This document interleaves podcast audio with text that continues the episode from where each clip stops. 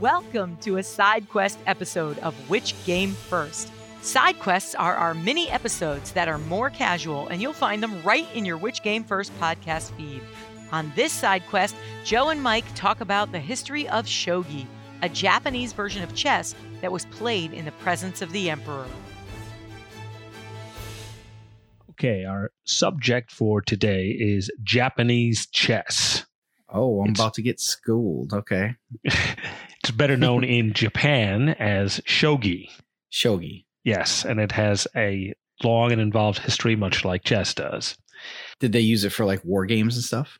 Yes, they they had that dimension of military tactics and sort of thinking in advance how a battle should be run. So like up and coming like generals and lieutenants and stuff would play shogi against each other and stuff? That's right. Not only that, but there are pieces on the board called generals. Oh, the, okay. There's a, there are gold generals and there are silver generals. Do they have like equivalents of like pawns and knights and rooks and all that? Well, they do have pawns. You got to have pawns. And they do have pieces called lances that can only move forward in a straight line.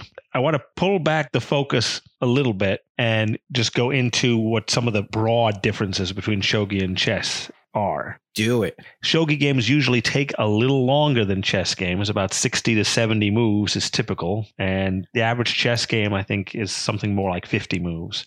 So if we were playing it, it would be like five hundred moves. That's right. Uh, and shogi has a well-developed handicap system, which is in general use. You mean like a catch-up mechanism type situation? Yeah. If one player is clearly stronger than the other, then there are handicap systems where you, you start off with less pieces or fewer pieces that are almost mathematical with the precision with which you can handicap yourself. The most striking difference mm-hmm. between the two games is that in shogi, pieces captured from your opponent are retained and you can drop them back into play as one of your pieces. Did they go to the camp first and then you actually brainwash the pieces to work for you?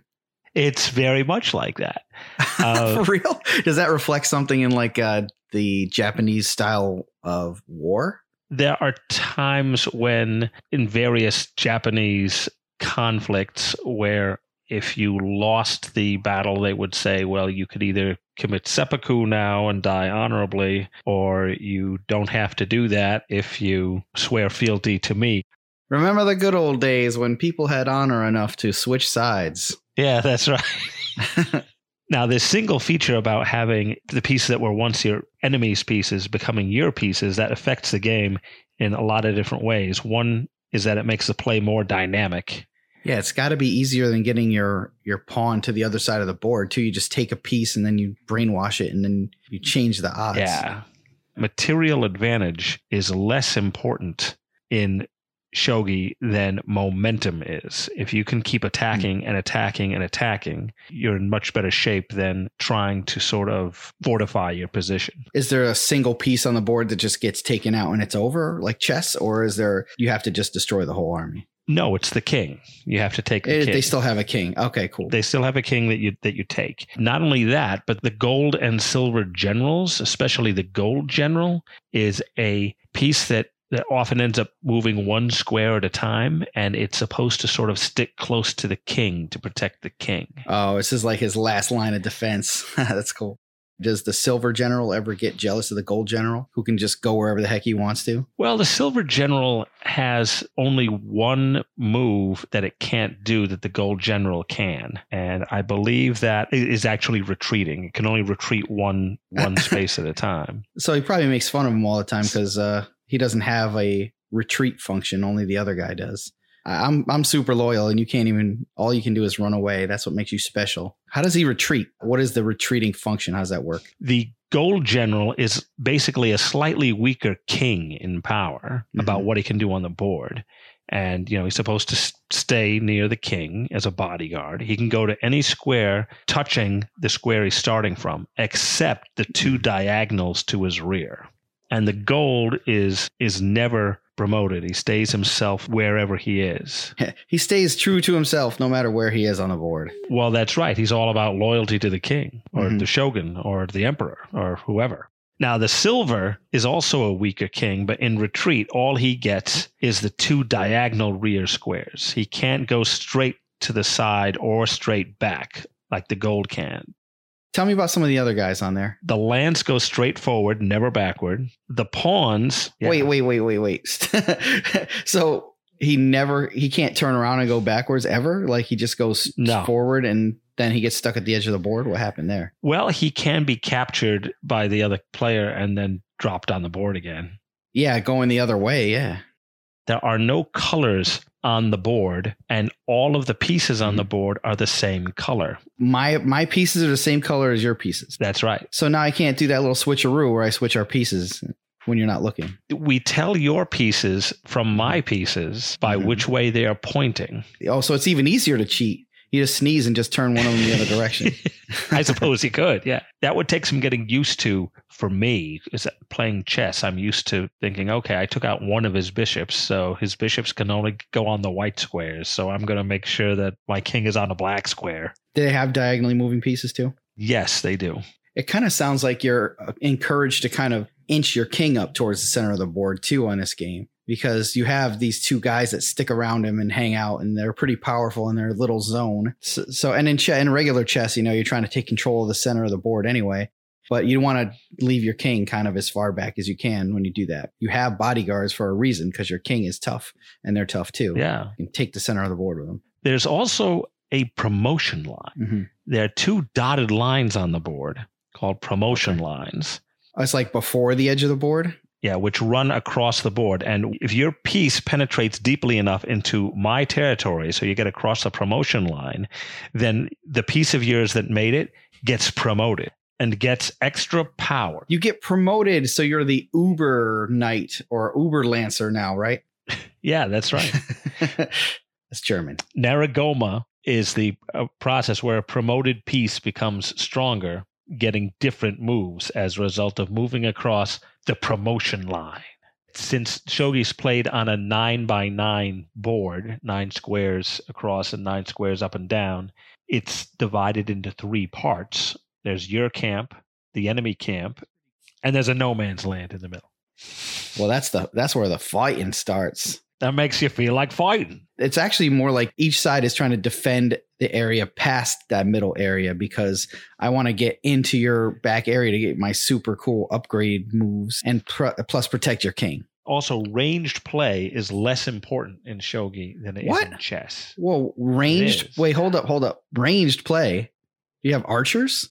The piece that we know as the rook uh, is generally thought to go all the way back to the very first, you know, stirrings of a chess-like game, which came from India. What they used as a rook was symbolized on the board by an elephant. The first instance of the elephant in the room. Archers in the in the howdah, you know, on top of the elephant's howdah. back were, were a lot harder to hurt, uh, but they could fire in straight lines. And this is the Indian one, the Indian version, which was, you're saying, before the Chinese version. Or Japanese version, sorry. That's right. That's right. It didn't actually get to Japan until maybe the seventh century. This is at least two or three centuries earlier than that. Whoa, we're bringing it way back. I think back. five seventy A D was when, when that was first going on. It almost makes you feel like fighting was really important to all cultures. Yeah. yeah. Didn't the Egyptians have one before them? I'm not aware of a game, of a like, chess-like game in the sense of having a, you know, a confined square board and different pieces with different, you know, powers and limitations. Huh. There was a game called Senet. Senet, that's it, yeah. Is that chess-like? I think that's more like a nine men's Morris game if I... Oh, so we're just... Sorry, I'm I'm you know, traveling too far back in history. Correctly. I want to get back to Japan soon. So bring me to India first and then bring me back to the Japan. The Indian version uh-huh. of chess at the time is was called Chaturanga. And oh, that was okay. invented by the legendary Emperor Ravana to exercise his generals. And um, it literally translates to four limbs. okay. Which, like the normal amount of limbs. Cool. It translates to normal person. It was supposed to represent parts of India's military at the time. The infantry, the cavalry, the chariots, and the elephants. Oh, okay. Okay. The four armed services. Cool. And then it spread to Persia, where it became Shatranj. And the word checkmate ultimately derives from Shah, a word that survived all the way into the twentieth century, meaning king, uh-huh. and mat, meaning dead, and perhaps surfacing in the Spanish king dead. Word matar, to kill. Yeah. kill. Yeah, the, the king is killed. The king is dead. Yeah. Oh, that's yeah. cool. So checkmate now, it sounds so much more polite, though. You're like, checkmate. Like, check, please. It's over. But it really means murder the king. China's eventually affected shogi and chess around six hundred A D. Mm-hmm. And instead of the castling maneuver that you know came up later in, in European chess, in their version, the commander was provided with a special enclosure which he could not leave, and special bodyguards who also could not leave and had to stay in there with him. It's kind of like the Forbidden Palace. But that's pretty boring for your king piece. By now, shogi has hit Japan, and they started making different versions of shogi. Little shogi came first. It had one elephant, two leopards, and a flying chariot. All right, that's a good squad. That sounds way more yeah. interesting than a couple of pawns. It also had a mysterious person on the board, what? referred to only as the diagonal runner. He's the assassin. Well, he probably became the bishop eventually in uh, well, European chess. But for now, in my mind, he's the assassin. So, like, how many pieces were there actually? Little shogi had forty-six pieces. Whoa. And Little then, shogi had forty-six pieces? Uh, yeah. Then there was Middle Shogi, which had a twelve by twelve board uh-huh. and ninety-two pieces. So the board got bigger to accommodate more pieces. Now, if there's a Little Shogi and there's a Middle Shogi, of course, there's an Uber Shogi, Gigantor Shogi. There's a Great Shogi with fifteen oh, by okay. fifteen squares on the board and one hundred thirty pieces. Now, there's Great, Great Shogi. Great, great. Get out of here. Now you're making it That's up. That's got se- seventeen squares on a side and one hundred ninety-two pieces. Then it starts to get serious. So you have the next step is the Renaissance Fair version where it's real people that have to play on the board. There came Maka, Great, Great Shogi, which was nineteen by nineteen. You are totally making this crap up. It's one hundred ninety-two pieces. That included not only the gold and silver generals, but also copper generals, iron generals, stone generals, and clay varieties. What? Wow. And you had to memorize all these pieces' promotion status, too. So if one of your sixty-five general type pieces gets to the other side, they all have different promotion moves. I think that's likely. Oh, my God. Because the next four ranks are actually sort of a different area of the board. They're the jungle, which includes furious dragons, raging tigers, blind boars, soaring phoenixes, hard-biting wolves, thrashing serpents, and a guy called Old Rat. Where did this game go? I want to play it right now. Well, we're not sure exactly when this was invented, but there is historical documentation of this particular version of the game having been played in the presence of the Emperor of Japan. Is there enough stuff online to recreate this bad boy? It sounds like you know what all the pieces are, right? And how big the board is. And if you know how they move and what the wind conditions are, we can make this bad boy. I suppose we could. Oh. I, I don't know if a modern audience would have.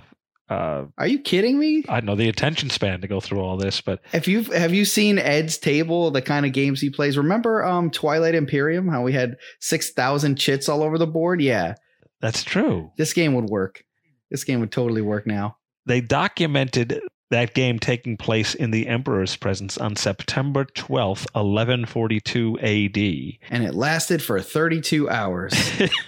And it is certainly one of the most complicated board games ever played. The greatest and uh, grandest version of shogi. I don't believe you, Joe. This is not going to be the biggest one. You're going to have a bigger one after this. Is uh, twenty-five squares on a side and three hundred fifty-four pieces. Oh my God. No historical record exists of a bad sport ever overturning the board. Yeah, nobody ever played that. That's why. Yeah. I'm sure in oldie times even, they were like, this, even though we have tons of time to kill because we don't have iPhones, this is still way too big and long. Shogi eventually spread to other parts of the world. Mm-hmm. So most of the written literature across, you know, that's published across the world about this game is in Japanese. Oh. And of course, before the Industrial Revolution, Japan fostered a policy of isolation for centuries before the Meiji the Meiji mm-hmm. Restoration in eighteen sixty-eight, I think it was. Yeah, they had to isolate themselves to perfect this game. Although with mass production, it wouldn't be it would probably be easier to make gigantic games. Imagine like imagine this on the shelf at the game store. Imagine this being mass produced, ten thousand copies of this being shipped on a on the boat from China. No. I mean, and probably the pieces are made out of stone. Like, come on. The rise of internet play has revitalized interest in Shogi World One. It's going through kind of a resurgence now. Oh, really? People are playing it yeah. again? Uh-huh. That's wild. So, so, like, we can play each other right now if we wanted to. Yeah. All right. As soon as this is done, I'm looking it up. Today, if you Google current reigning Shogi champion, here's what you get. The current level of interest in Shogi has not been seen since nineteen ninety-six, when Yoshiharu Habu made a clean sweep to hold all seven top Shogi titles at once. Uh, uh, Habu, age forty-six, a ninth dan, retains three of the titles and remains one of the most famous Shogi players. Now, dan is a... It's like with black with with karate belts, right? It's like level. Uh, not just karate belts. That's what people associate it most with in America. With Korean martial arts, took on the system of going th- through an organized system of tests to see whether you were worthy to go up a stage in whatever discipline you were pursuing. It wasn't always martial arts. Sometimes it was flower arranging, you know, Ikebana or calligraphy. So it just or, means levels? Is that what you mean? Like, like third, because right. you call somebody a third dan black belt or whatever. So that's they, right. So they so they use that for flower arrangers. Third dan flower arranger. Yeah. So they they give them belts too. Yes. Sometimes they would get some sort of insignia to wear. Uh, sometimes there was a sash. So that's cool. You walk into basically a chess match. It's so, and it's not nerdy over there. You walk into a chess match with your proud sash on with like three stripes on it. That's right. I'd watch that. I think flower arranging and some of the more nonviolent, less physical ones take twelve. I mean, you've taken martial arts, right? You know what the tests are like when you have to go before your teachers and do a whole bunch of specific things. What is it like for the flower arranger? Like, are they super nervous? Sorry, I'm I'm totally getting off track, but I, I want to know more. I want to know more about this flower arrangement uh, belts. I want to see somebody with their cool sixth degree black belt in flower arrangement. I mean, the movements are so delicate. I mean, you really can't overplay your hand. You. Where did we leave off? We were talking about a board game, right? Well, the sort of things that will make people enthusiastic about a game is often who the game's reigning champion is, mm-hmm. and especially if they want to cheer for people from their favorite school or their favorite country. How have I never heard of this game at all? Japan's youngest professional shogi player, fourteen-year-old Sota Fujii, set the all-time record for most consecutive wins in a winning streak that has reignited public interest in the traditional board game. So does that make him cool, or does that make him a nerd? Oh, I'm I'm sure it makes him I'm sure it makes him both. Fujii, a junior high school student, his first professional game ever began a string of twenty-nine consecutive oh, victories. Snap. See, in my head, when you say something like fourth dan, black belt, whatever, I'm picturing like Mister Miyagi, like an old guy who's like showing the youngins how it goes and defeating the hungry upstart. But apparently they start pretty young if they're already winning multiple championships at the age of fourteen to nineteen. The winner of the Ryu tournament final takes home the largest prize purse of that year, which in this case was about forty-three million yen. Whoa. Is that like five hundred bucks? It's almost half a million American. Half a million. That's like more than the StarCraft champions take home. This is serious business over there. So Shogi is back on the map worldwide. I had a lot of fun delving into this topic, and come and uh, check out our sources on the Which Game First website. Yeah, thanks for uh, showing me that, Joe. I never would have known about six thousand piece chess unless you told me. And that brings us to the end of our show. We look forward to hearing about all the game exploring you've done. If you'd like more perks and content from our show, including exclusive episodes and our brand new weekly bonus points podcast, just go to our website and become a supporter today. If you get a chance, please leave us a rating or a review. It really helps others find the show. And join our chat on our Discord server. We are at Which Game First, and Patreon supporters get access to exclusive channels. Happy gaming, explorers!